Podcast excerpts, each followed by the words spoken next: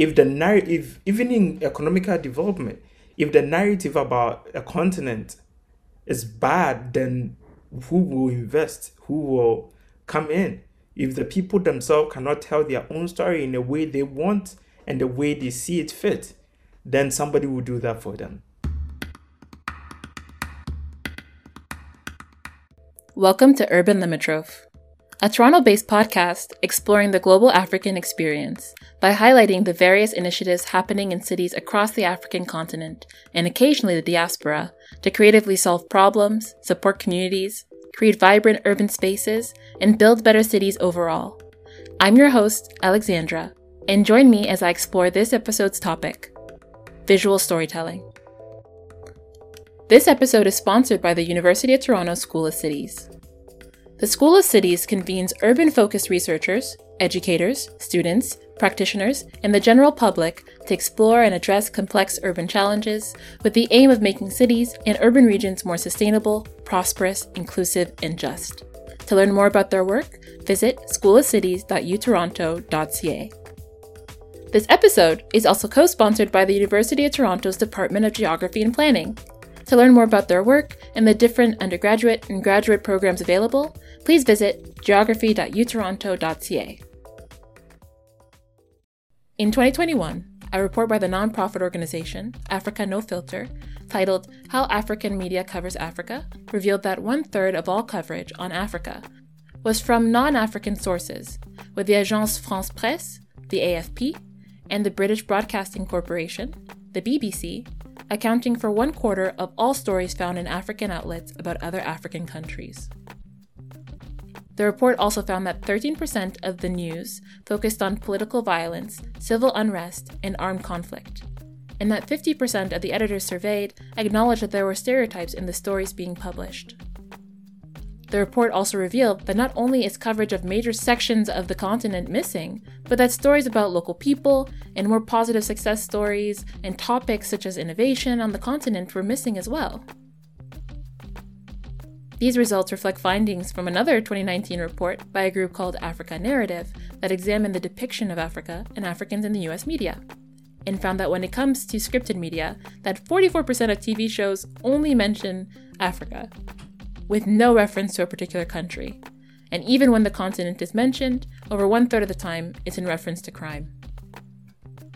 These negative stereotypes shape not only how the rest of the world sees the continent, but has real-world impacts on the types of investments that are made in Africa, and most importantly, how local people see themselves. Some of the key reasons for this lack of proper coverage is a lack of resources and the unequal distribution of media freedoms.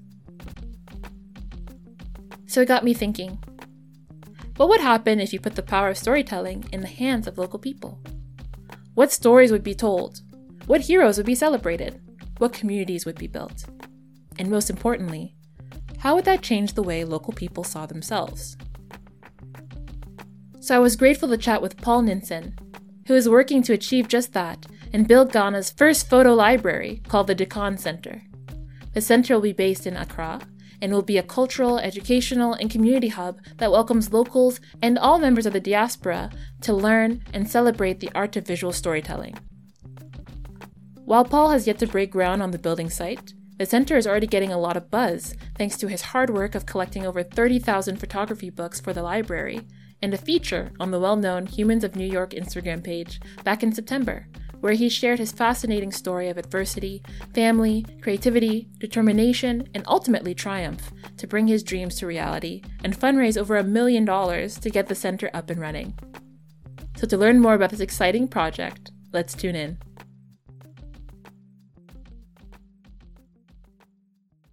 I'm Paul Ninson, a photographer and a filmmaker who now is the head of um, Dikan Center, which is a, a non-profit champion in visual education in Ghana and in Africa as a whole.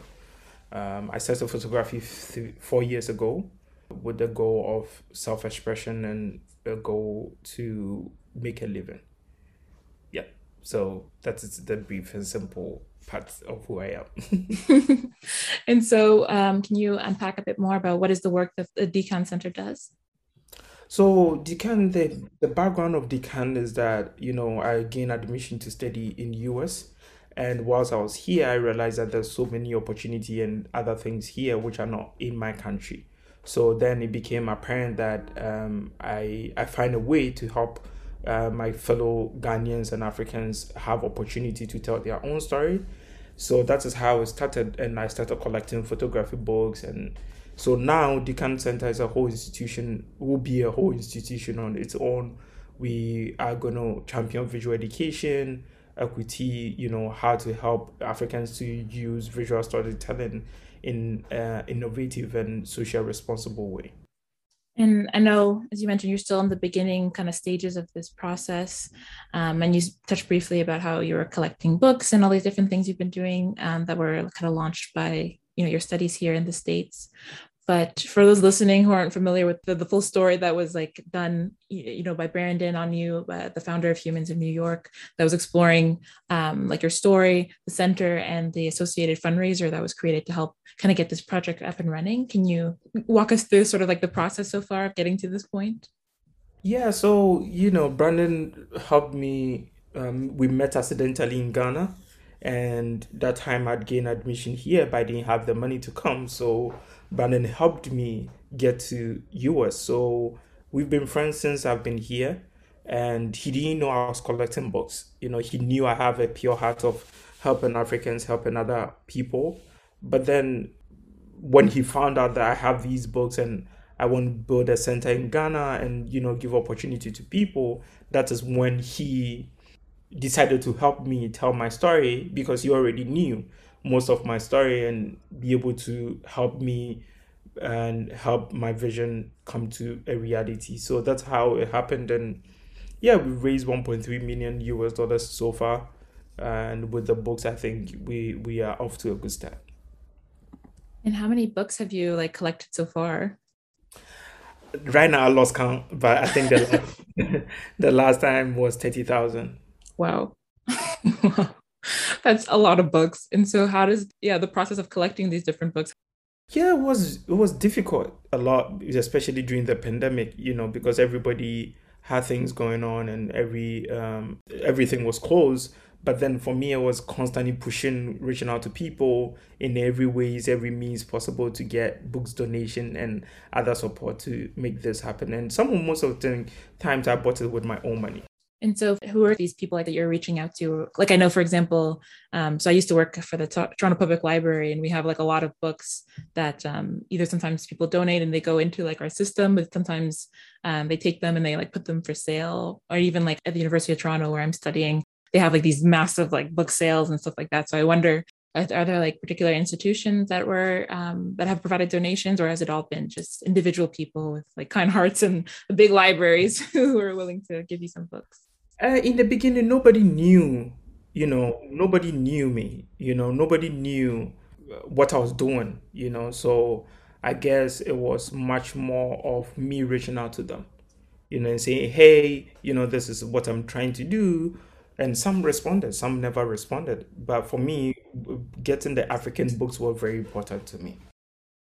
And so why is having a center dedicated to like visual storytelling based in Africa, why is that so important? Because I know like on your website, it's written like visual education is essential to Africa's development. And so if you can un- unpack that and help us understand a bit more about the rationale behind the center.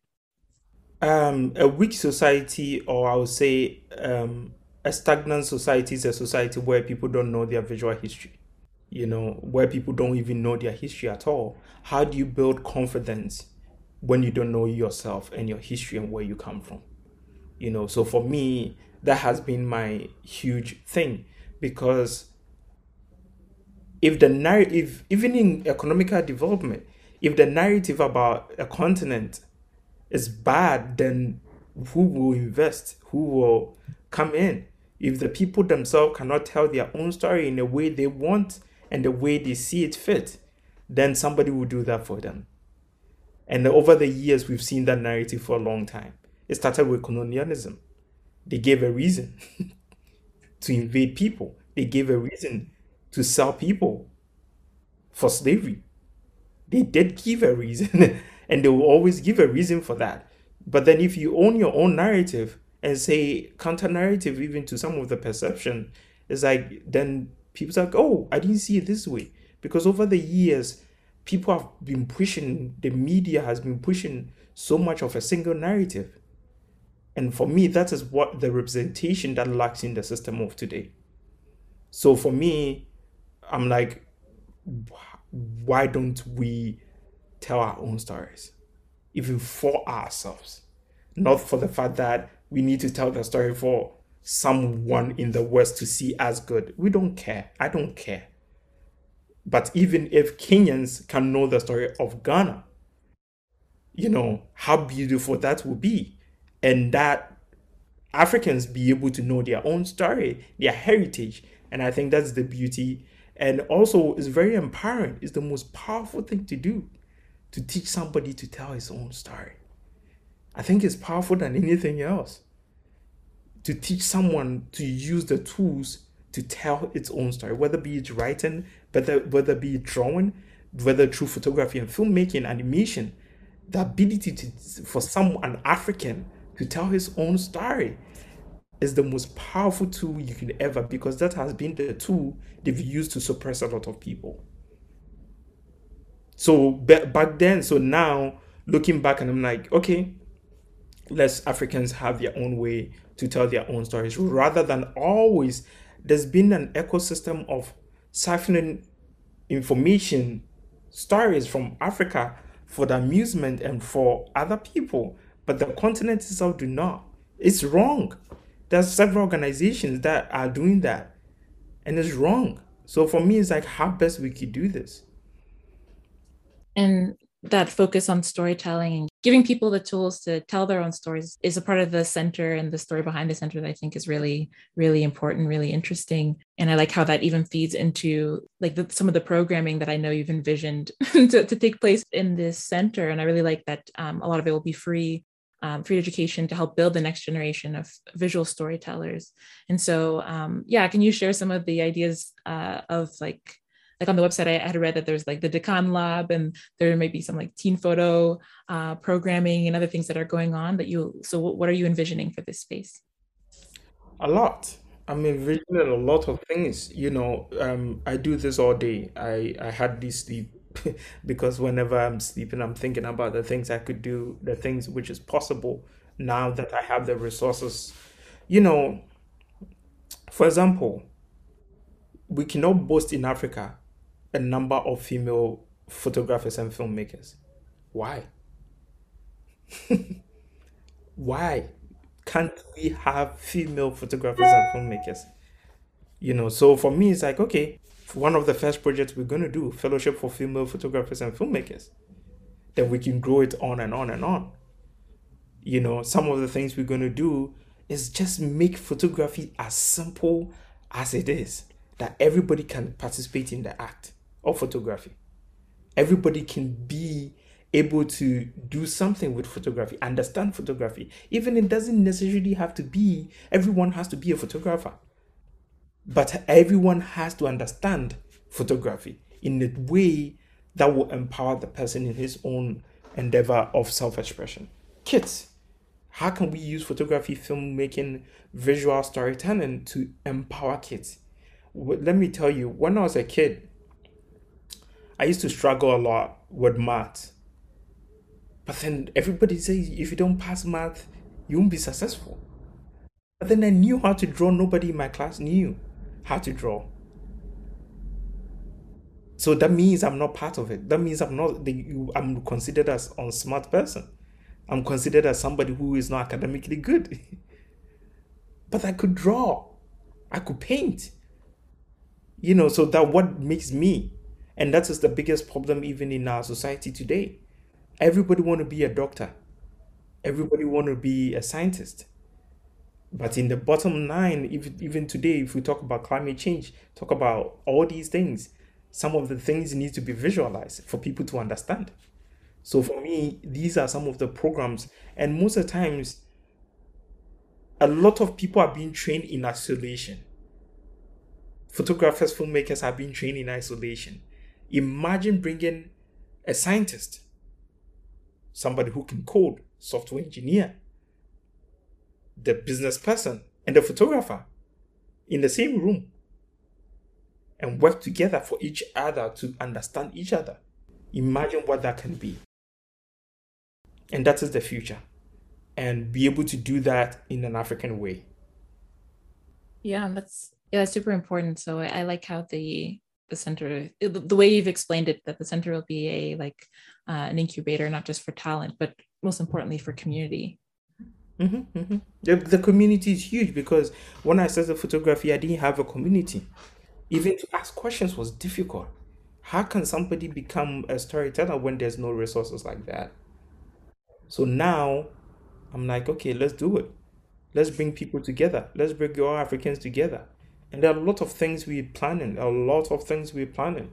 And I just see the prospects and the things which are coming, and I'm sometimes I'm, I'm worried for myself how daunting this is going to be, but I'm, I'm, I'm ready for the work. I'm ready to, you know, one of the programs we're trying to do um, is an exhibition, and we were just waiting to get it done. And that will be one of the best exhibitions in Africa. I can guarantee that. Do you want to unpack a bit more about that proposed exhibition, just to get people excited for what's to come? uh, because of the permissions and th- some of the things we need, I cannot go detail in it, but we're going to have an annual exhibition, a huge annual exhibition where African Americans can be part of it. You know, Ghana is the home for many African Americans. So most of the times exhibitions have been done in isolation of this is Um, they'll say Accra Photo Festival. Heck no, no. Let's bring everybody together. It's not about Accra. The venue is Accra.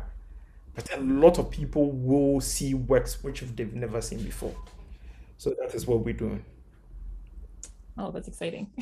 I can't wait to see it when it's, when it's finally available and there's more information about it. Um, so going back to your like kind of description about the different programming, I think one kind of theme that I got from what you were saying is also representation. When you were talking about math, it made me think of, um, I don't know if you've seen the movie like Hidden Figures that came out a few years ago. Yes. Yes. Yeah. And then just exploring this whole like hidden history literally of these like Black women who were these mathematical like geniuses that have, you know, allowed us to literally enter this beyond the stratosphere and, and discover space thanks to their um, innovations, ingenuity, and intelligence. But like on the flip side, when they talk about, um, like when you look at the overall representation of like Black women or, or Black people in STEM, it's not that high. And so similarly thinking about, um, you know, in photography, thinking about how important it is to have someone who's looks like you doing the work that you're doing in order to inspire you to go on and and and do it as well. Yes, yes. And exactly, you know, it's about community, it's about education, and it's about inspiration. The name of the center is Dikan. In our local dialect means that, in the Akan local dialect means take the lead. You know, we want people to take the lead, to do whatever they want, to be inspired to, you know, and that's the point. If people are supposed to take the lead, it will change a lot of things. You know, so yeah, basically that's that's all. And so speaking about, yeah, the Akan language um, and, and the culture and the community, I think something that was interesting when we last spoke, you mentioned how like the very design of the building would be oriented around like the traditional ways of storytelling. So mm-hmm. Can you share more about like this idea and also about the Akrafonmu symbol and how it informs the design of the of the building? Yeah, so um, in the beginning, you mentioned about representation, and I want to emphasize on that. A lot of people always want to check the blacklist. Check, I have a Black person. But then it's not just that. It's about representation. Having diverse opinion in our place to talk about things which have never been spoken about. And a lot of people like to empower one Black person. Especially today. I'm like, you know, I'm all over the place. And it's easy for organizations to say, oh, you know, want to help Paul. But I'm like, no, you have to build a system that will help Africans like me. And that is the representation you need. Not just an empowering of one person, but empowering of generation. And, you know, the building, and the same thing I'm saying this is that this is for Africans. Whoever has an attachment of name of African American, African U K, African Canadian, whatever it is, African. This center is for people of African descent. And everything we design and everything we're doing has a relation to that.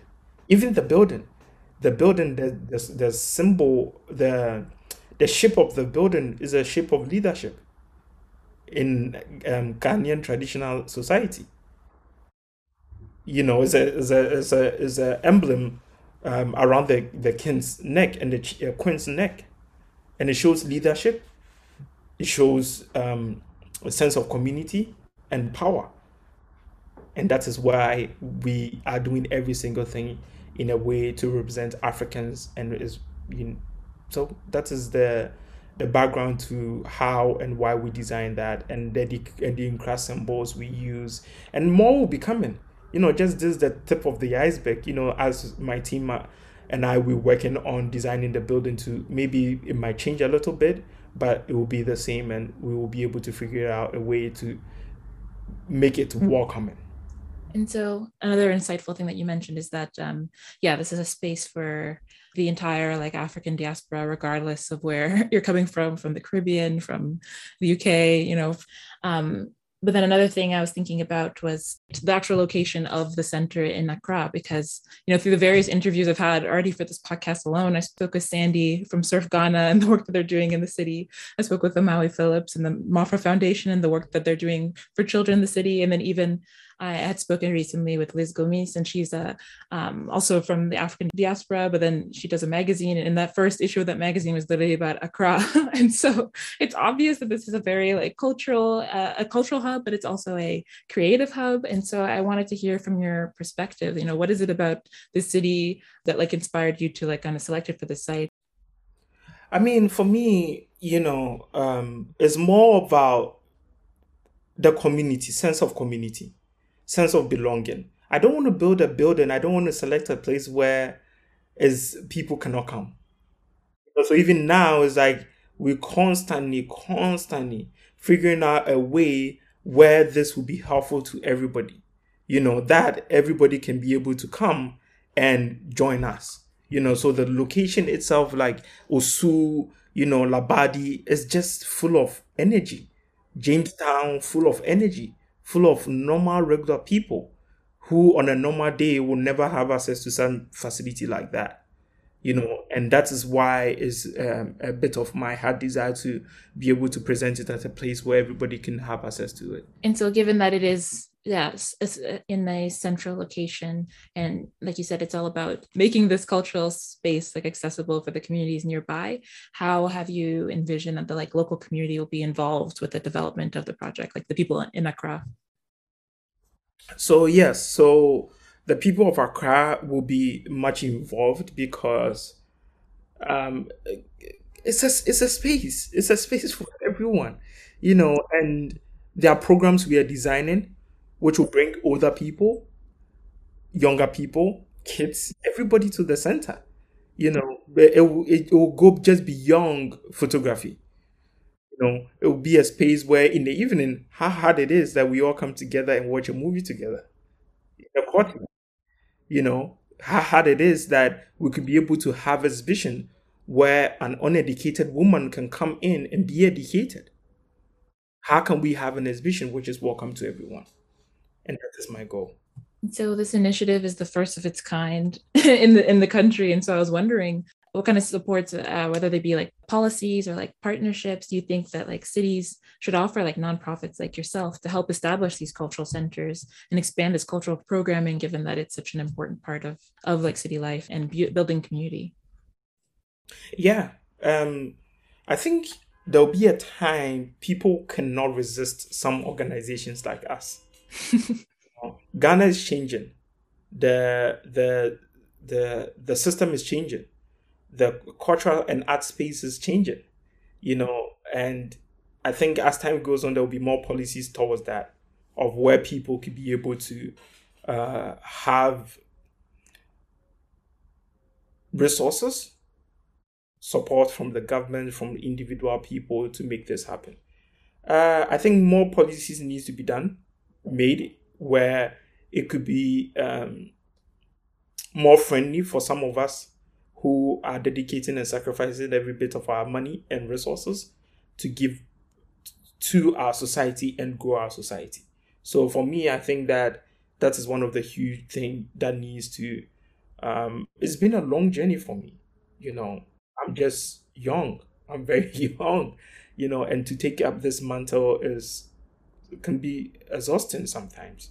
So if there are things which are favorable, even financial things, you know, policy wise, you know, documents, you know, that can be favorable to some organizations like us to be able to do. The government cannot do everything, you know. So, yeah, uh, um, these are some of the things I look forward that, you know, people, policies and uh, and some of the times for me, if the policy do not come, I'll go to the policy, you know, because I have to, you know, because of longevity, because of what we're doing, not for us, for the next fifteen generations to come.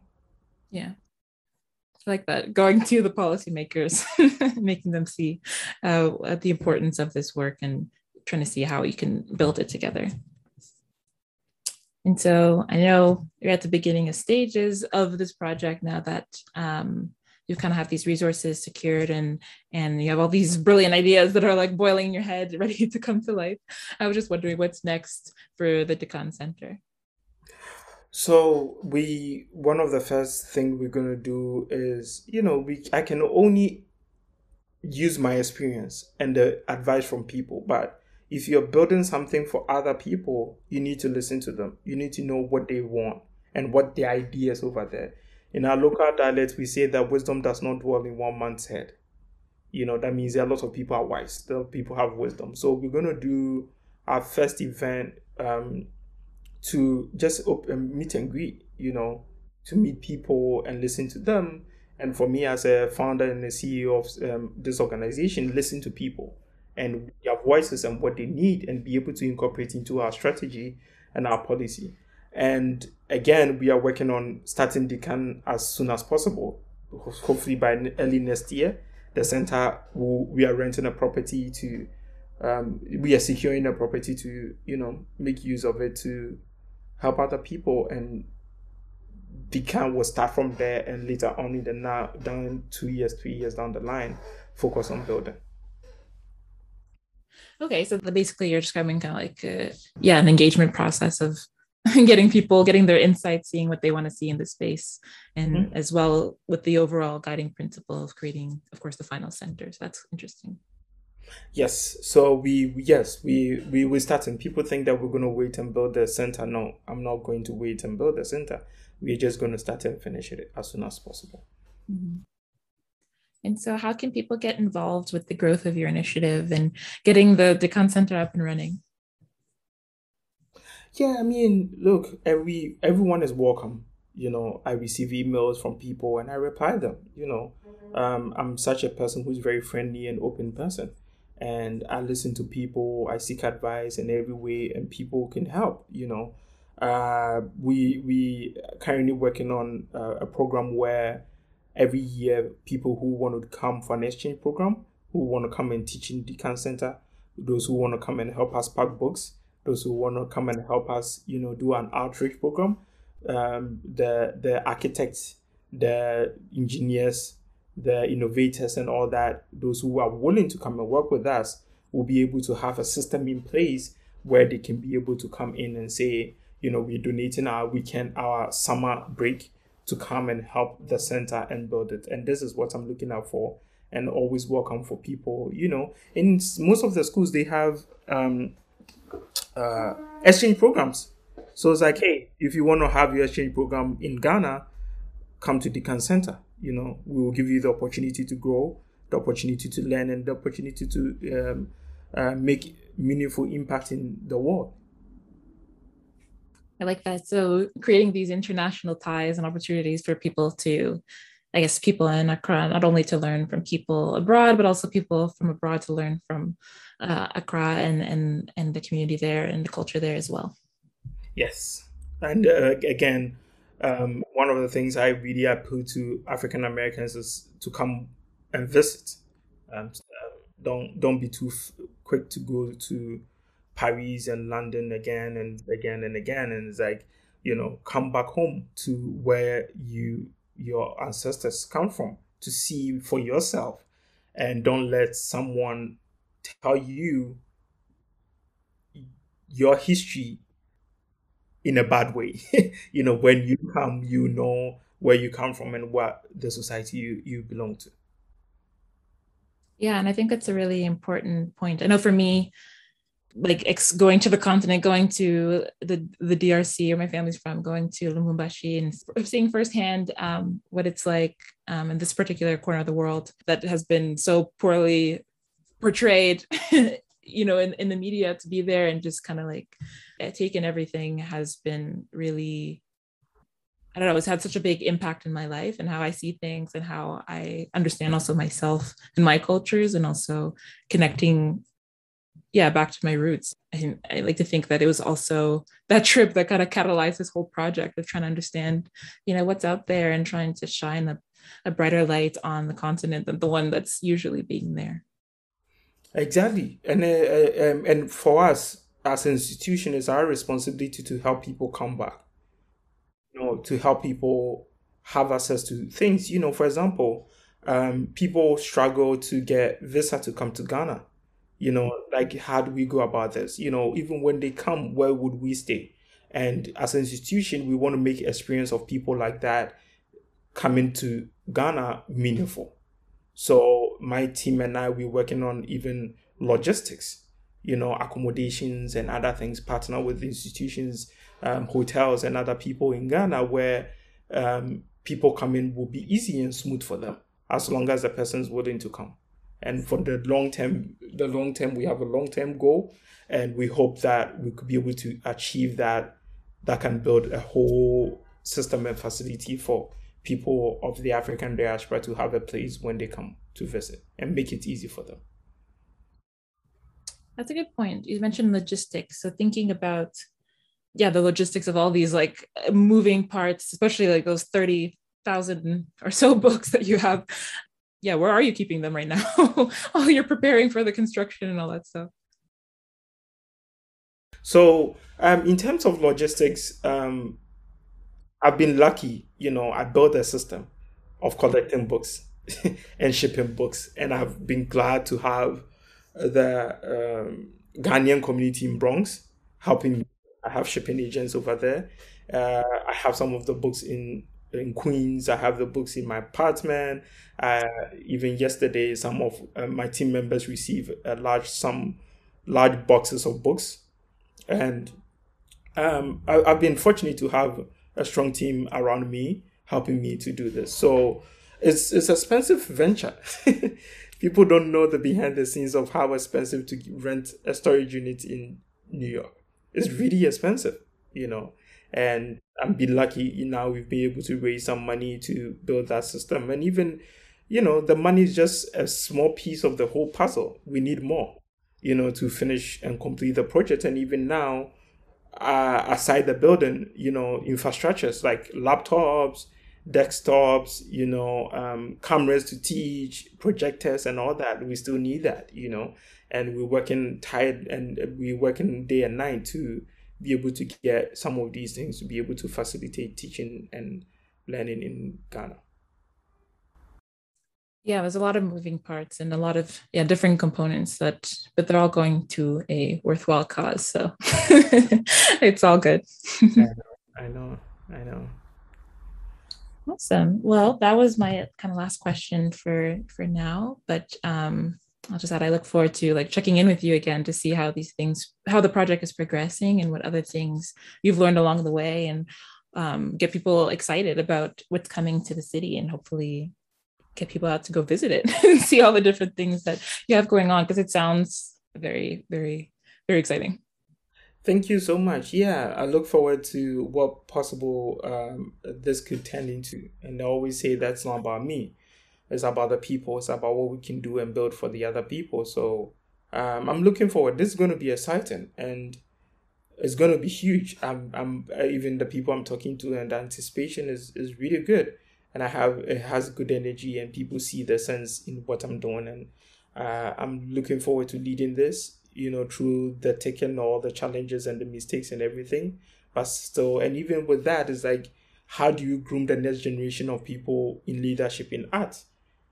You know? And that is something I'm looking forward to, to have people who are willing to come as interns, people who are willing to come in just to learn. And I'm really particular about, you know, Africans in their diaspora and any other person who is willing to come and learn, who is willing to come and help and in, a, in make a difference in people's life.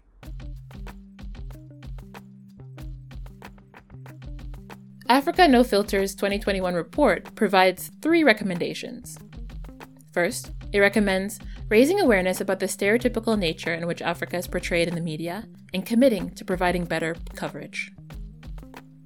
Second, it recommends increasing international collaboration between media professionals so that they can share resources and photos and videos that would allow for more countries to be covered. And finally, it recommends investing in African journalism. This means not just training, finding, and celebrating local storytelling talent, but it also means having access to good photographs and videos that are often hard to get a hold of. So I look forward to the possibilities that a library like the Dikan Center could bring, because having a space where the next generation of storytellers can hone their craft is a big step towards flipping the dominant negative narrative about the continent.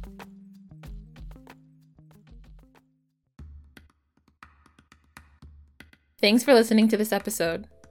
To learn more about Paul's journey and the Dikan Center, please visit w w w dot dikan center dot org. For this episode's show notes and other resources, make sure to visit w w w dot urban limitroph dot com. Also, don't forget to subscribe and follow the podcast on social media at Urban Limitroph to stay up to date and stay tuned for new episodes coming your way. Until next time.